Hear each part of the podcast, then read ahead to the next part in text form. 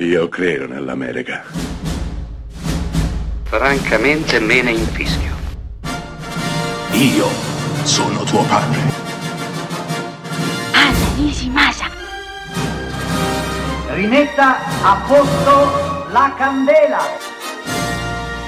Rosa bella.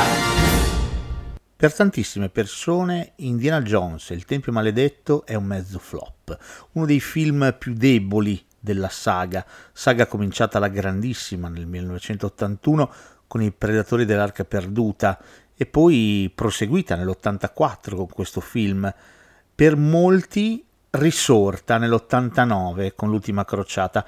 Beh, nulla da dire, l'ultima crociata è un meraviglioso film, grazie anche e soprattutto alla presenza di Sean Connery, ma io trovo che anche Il Tempio Maledetto sia veramente un film notevolissimo. Vi basti pensare a come comincia con quella meravigliosa, rutilante sequenza nel club, reperto archeologico, diamante, pistole, veleno, antidoto, gong, corsa rutilante, automobili, rishow, aereo, lancio con un canotto arrivo in India. Ecco, i primi 20 minuti di Indiana Jones e il Tempio Maledetto non si respira praticamente mai e vi basti pensare che questa sequenza doveva far parte del primo film, poi ovviamente non ci stava, quindi l'hanno tenuta buona, Spielberg l'ha tenuta buona per il sequel.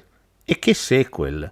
Certo il personaggio di Harrison Ford, Indiana Jones, non aggiunge e toglie nulla rispetto al primo film, però facciamo la conoscenza di nuovi personaggi, siamo in un ambiente completamente diverso, la storia si fa decisamente più cupa, più tetra. In questo film viene strappato un cuore da un petto di una persona ancora viva.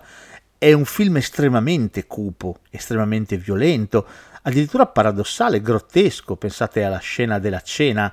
Insomma, Spielberg si diverte, si diverte tanto fa un omaggio ai vecchi film d'avventura. Se il primo, Il Predatore della Perduta, è un film decisamente più serioso, in questo secondo film pigia molto di più il pedale del divertimento, dell'umorismo e quello che ne nasce è un film divertente a più livelli, per tutti quanti, verrebbe dire per ogni fascia d'età, dal bambino fino all'adulto e chissà, forse anche al nonno.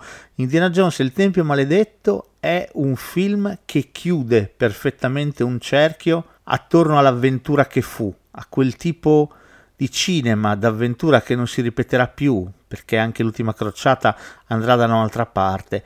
Ma il Tempio Maledetto è la pietra tombale di un genere che ricorda il cinema di Errol Flynn, che ricorda gli esordi della grande Hollywood, l'epoca d'oro, di un tipo di cinema che già allora era antico e ora, adesso, è quasi dimenticato.